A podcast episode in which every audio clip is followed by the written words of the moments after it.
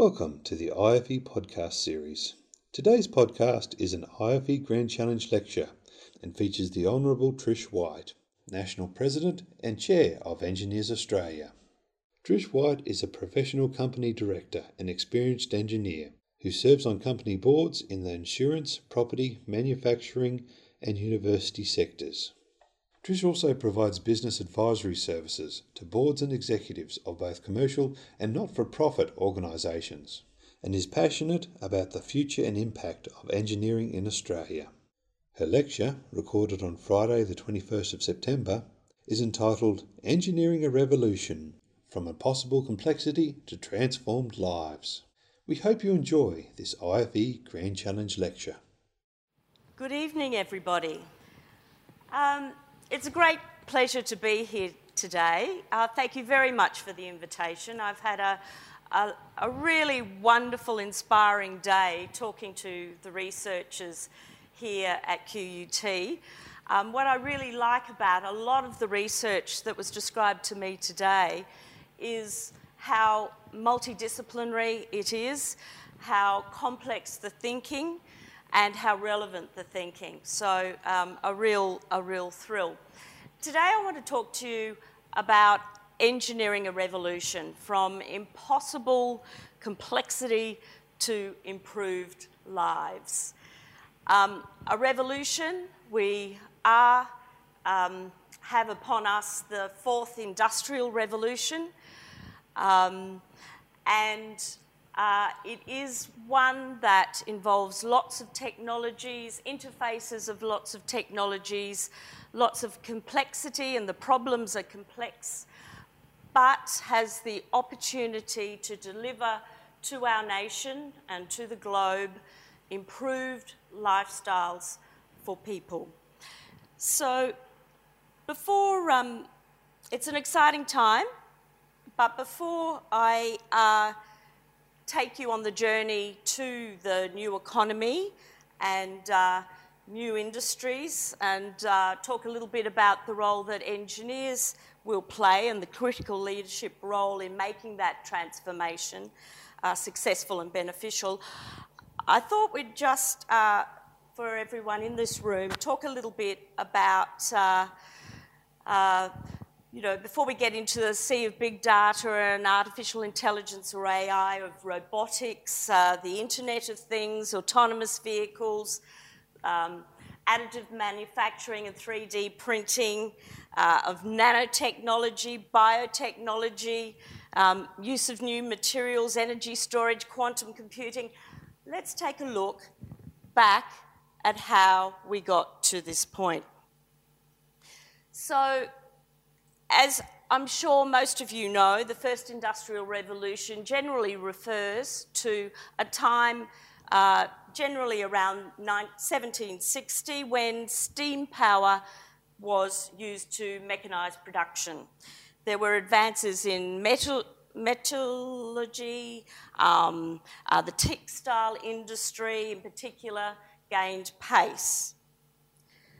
When we talk about the second industrial revolution, we really are talking about a period around a century later, uh, which saw the intervention of uh, the telegraph, the telephone, powered flight, the light bulb, and the Model T Ford. It was an era of mass production, assembly lines, electricity. Next cab off the rank uh, was the digital revolution. That started, uh, this picture's from around the 1950s, um, and it was when there was widespread use of electronics and computers to automate production. Now we live in an era, and it is upon us, the fourth industrial revolution. Industry 4.0, I know you've heard of, a new chapter in human development enabled by technologies, a time of cyber physical systems, a blurring of the boundaries between uh, the digital, the cyber, and the physical and biological spheres. It's set apart from the previous industrial revolution, the third, the digital revolution, by its speed, its scope, and its impact, with change occurring at an exponential pace rather than a linear pace. And it's disrupting almost every industry in nearly every country and fundamentally altering the way we live, the way we work, and the way we relate to each other. Already, the fourth industrial revolution well and truly is touching our lives. As a species, we now date by swiping left and right on a carefully curated photograph. Some cases are manipulated photographs.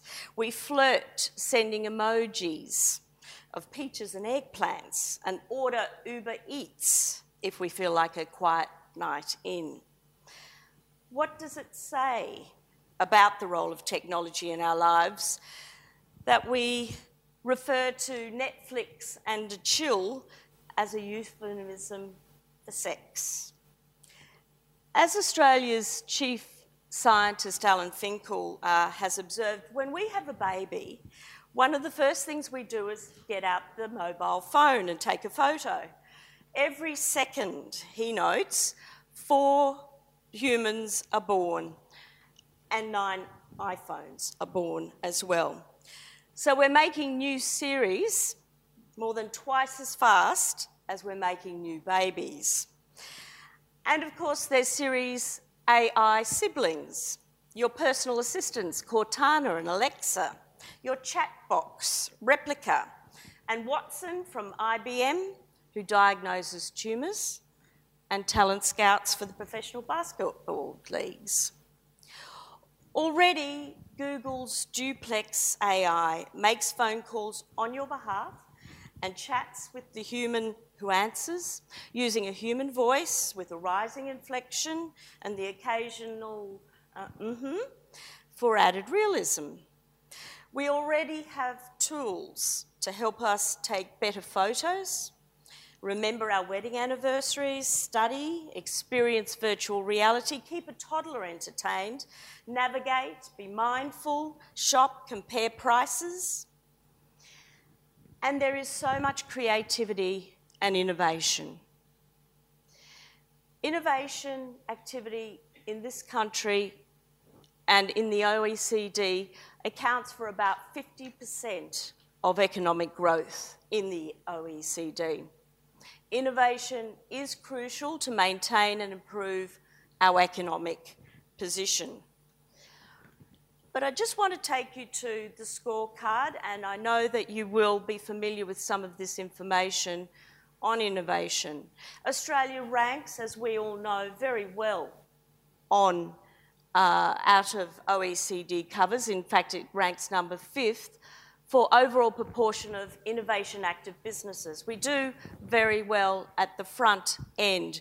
This graph is showing you that um, also that uh, we are well above that, that average, but that um, most of the, um, the, the top five OECD countries are quite far above the rest. However, what we don't do so well is in developing that innovation.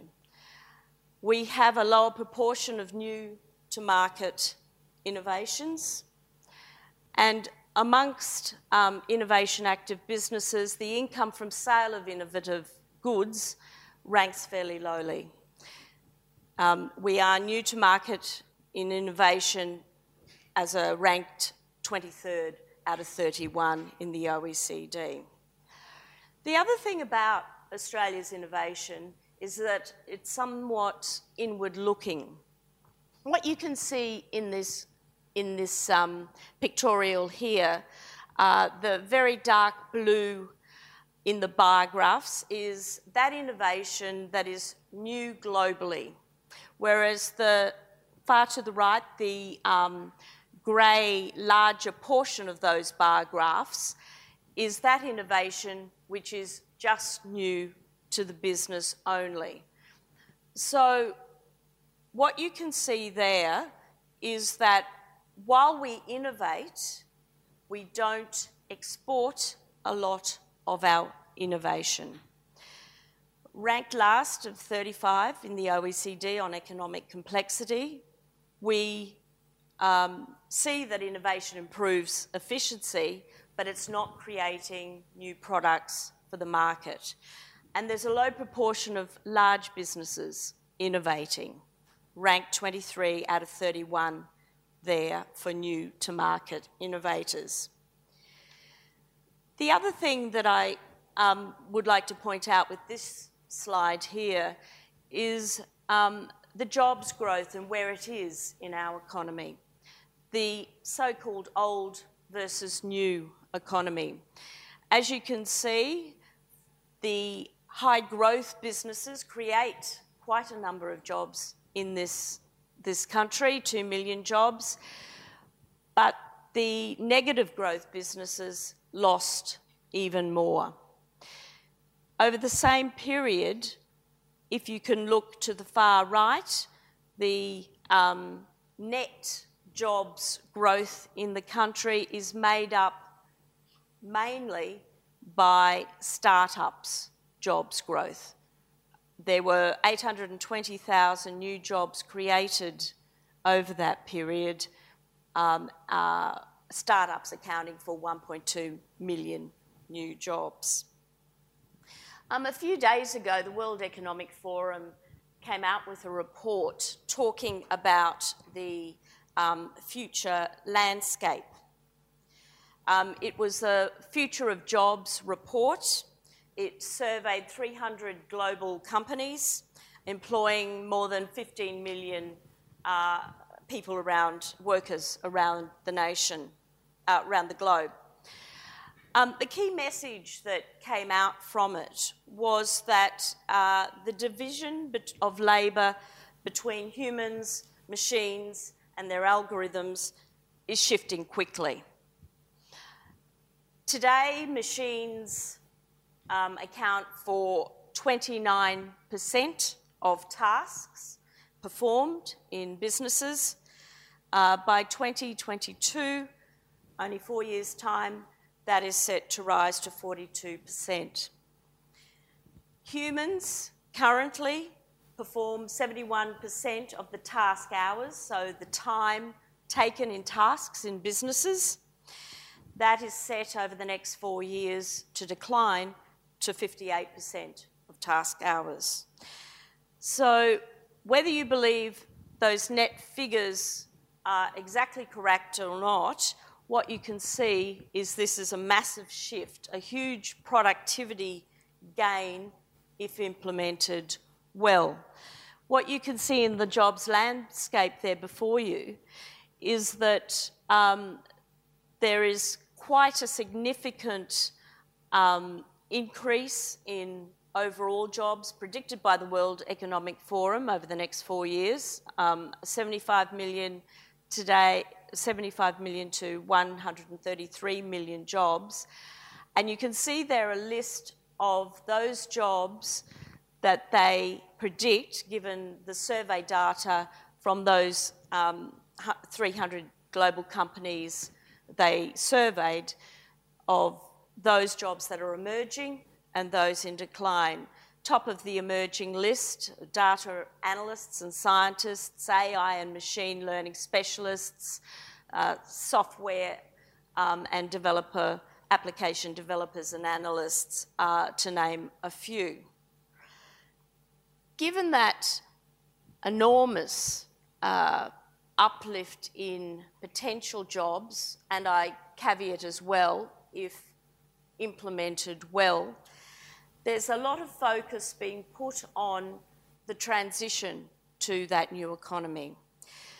Um, the Industry 4.0 in Australia is um, being guided um, in an analogous way to overseas nations, um, analysis to the European Platform 4.0 that um, is. Uh, um, doing a whole stream of work about how can nations really deliver for their populations in moving to this new digital economy. Um, there is a, an Australian task force that has agreed to cooperate um, internationally across five main streams of work, uh, representing the key challenges in the transition to an Industry 4.0 future. And those are, very importantly, reference architectures, standards and norms, uh, support for small and medium enterprise, uh, through, for example, um, Industry 4.0 test beds, security of network systems, cyber security, and the future of work, looking at what shifts need to be um, taken in education and training. From the slide that I have there in front of you, again, a World Economic Forum uh, slide in, the, in their Future of Jobs report out this week. You can see that automation and digitalisation look very different across different industries. Also, the take up across countries varies quite significantly. You can see that um, if we we've got um, different types of robots, for example, the revolution that's occurring and the many faces of robots. Uh, and this indicates the adoption amongst com uh, companies um, over the next four years. It varies in terms of its take up between humanoid robots. Our first movers there were into the financial services and investment industries uh, which have a quite significant take up. Stationary robots, we're familiar with those in the automotive and aerospace supply and supply chains. Uh, those first movers in that field um, over the next four years are predicted to uh, have a um, adoption rate of 53%, so quite high. The aerial and underwater robots, um, 19% on average, whereas in oil and gas, the take up there is predicted to be get more, more than half. And in non humanoid land robots um, in the automotive and aerospace industries, um, 33% across the board. What's very interesting is two thirds of the global investment in artificial intelligence is pouring into China which has helped um, the AI industry in China uh, there grow uh, by about 67% just last year alone. So quite significant investment. Um, you might know about uh, um, which is a very young startup in China, a state-backed enterprise um, which produces semiconductors and AI chips, uh, is now producing an AI chip with deep and optimized deep learning um, technology, which it will be putting into and is putting into the Huawei uh, smartphones and predicting over the next few years that there will be a billion smartphones worldwide with that technology. Australians want smart products and services, infrastructure that makes our life easier, and we want to be connected uh, physically and electronically digitally. There's vast land mass in, in Australia um, that makes that provision quite expensive. As a result, we're seeing a lot of uptake in drones uh, with accurate data capture for remote assessments and uh, inspections. A lot of uptake in drones um, in areas uh, where the, it's dangerous for humans to be. Driverless vehicles, we're seeing that in mining sites in remote areas. Uh, the use of augmented reality to take humans out of dangerous situations, to overlay digital designs onto physical spaces and we're seeing that in the construction industry. Something that's really saving a lot of time and money in the design process, avoiding costly design mistakes. Autonomous robots are now painting the Sydney Harbour Bridge. Um, uses at height in confined spaces, um, saving workers from uh, working with lead paint.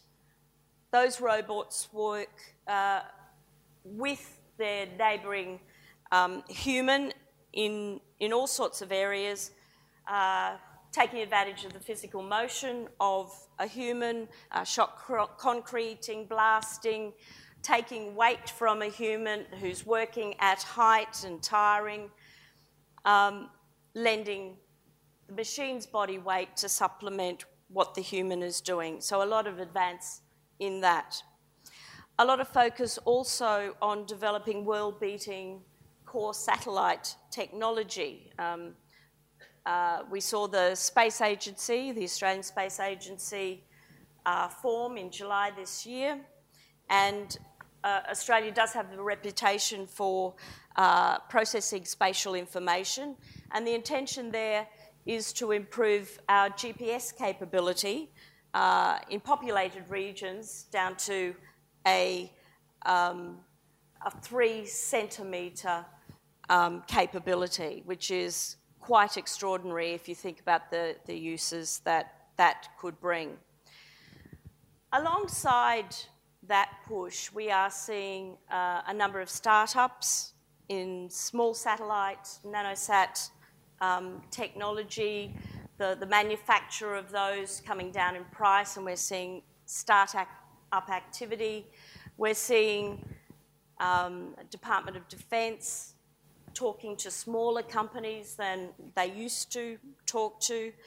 Um, and with Internet of Things applications, remote sensors, um, we're seeing applications where um, in agriculture, for example, um, sensors remotely can um, connect uh, a range of sensors using these small satellites and um, detect, sense, monitor, and um, adjust. Um, in, in those remote occasions. Uh, in communications, in mining, and remote oil and gas platforms, distributed sensors connected via networks. One of the really exciting technologies that is occurring uh, today is uh, the technology of additive manufacturing, uh, 3D printing, I'm sure you've heard of, disrupting many sectors. Um, just uh, to, if you're, if you're not sure what additive manufacturing is, um, unlike extractive manufacturing, where you take a block of material and cut and extract um, what you don't want from, him, from it, uh, causing uh, much waste.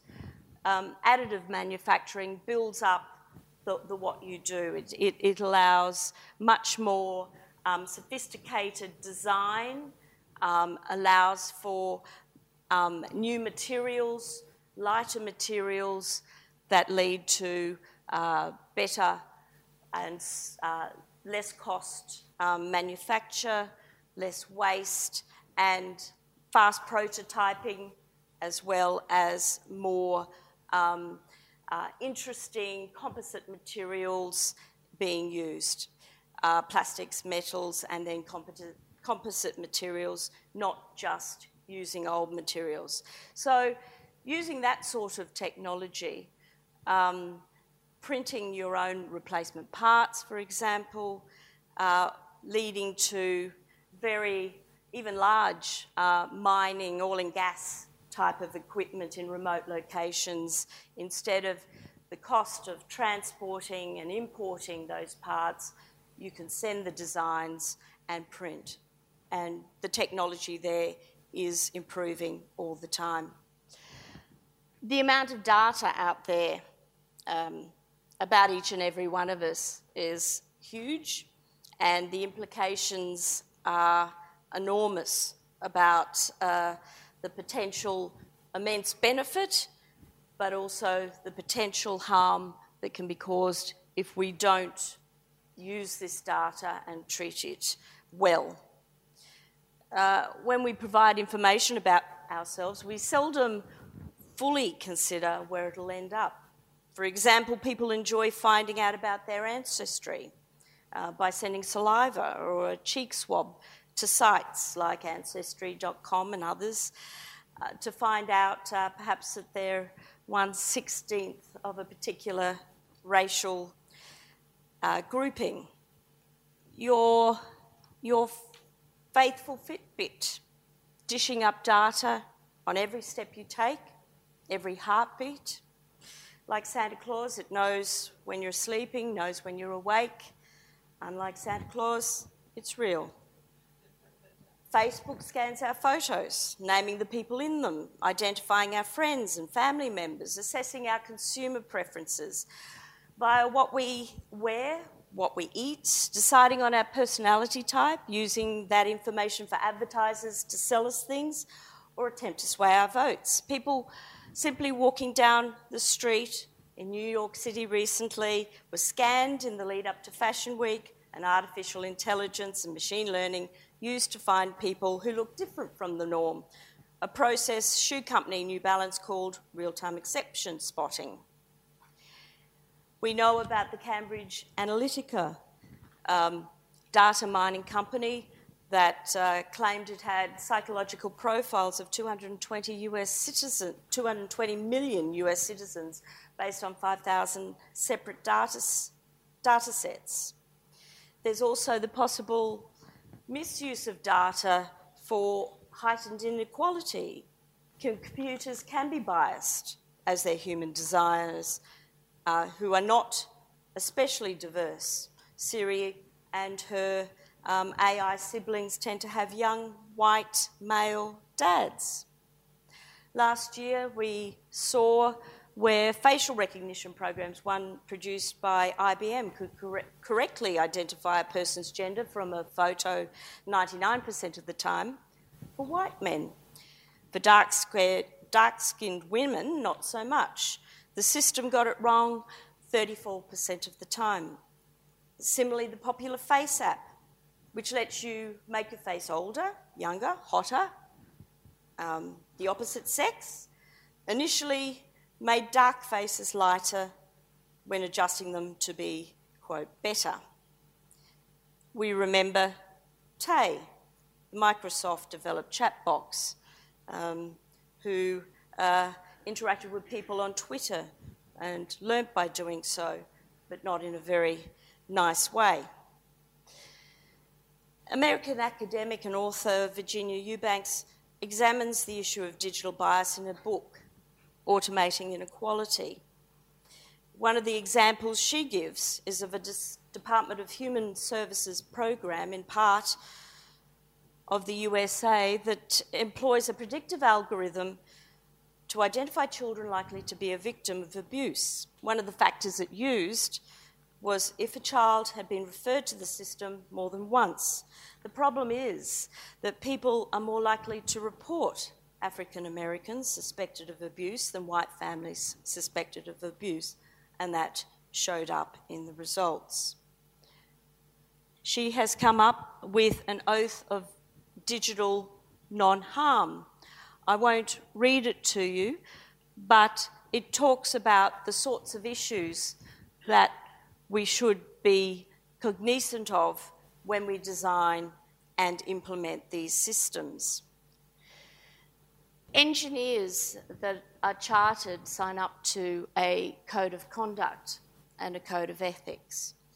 Um, there are 100,000 100,000 uh, members of Engineers Australia that abide by that code. Um, while not as poetic as the, the poem of the previous slide, it also commits engineers to uh, using our knowledge and skills for the benefit of the community and the environment. In it, we sign up to demonstrate integrity, practice competently, exercise leadership, promote sustainability. Looking to the future, with driverless cars, um, we'll all soon have access to the chauffeuring that um, we dream of, and with increased road safety to boot. We'll have more personalised medicine, virtual personal assistants, drones make deliveries. On the other hand, we're being increasingly put under surveillance, subject to potential for misuse, for cyber warfare, cyber crimes, and identity theft, cyberbullying. Our elections can be influenced by false news.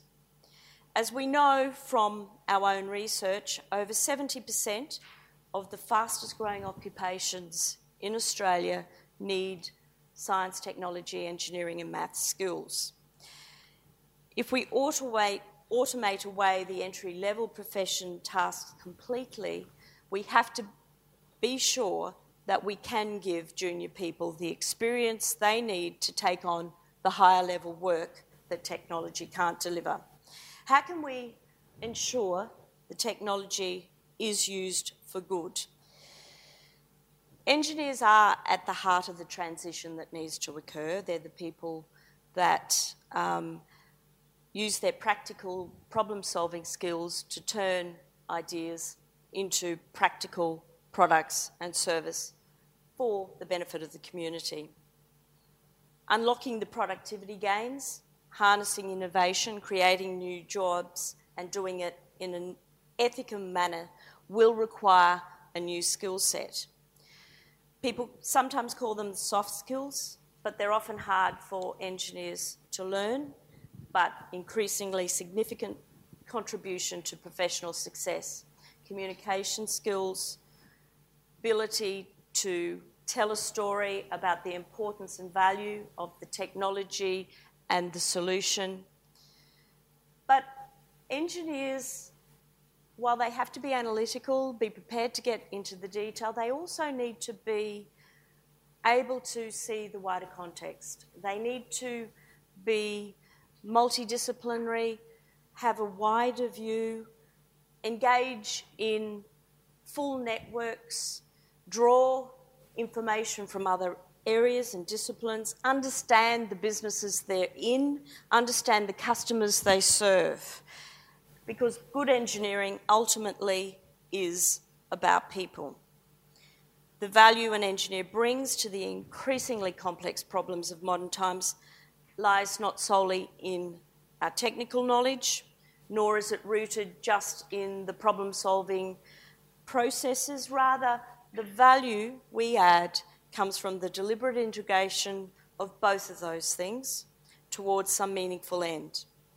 Our relevance lies in the combination of our specialist knowledge, our discipline processes, and systems thinking, and the impact of our work on society.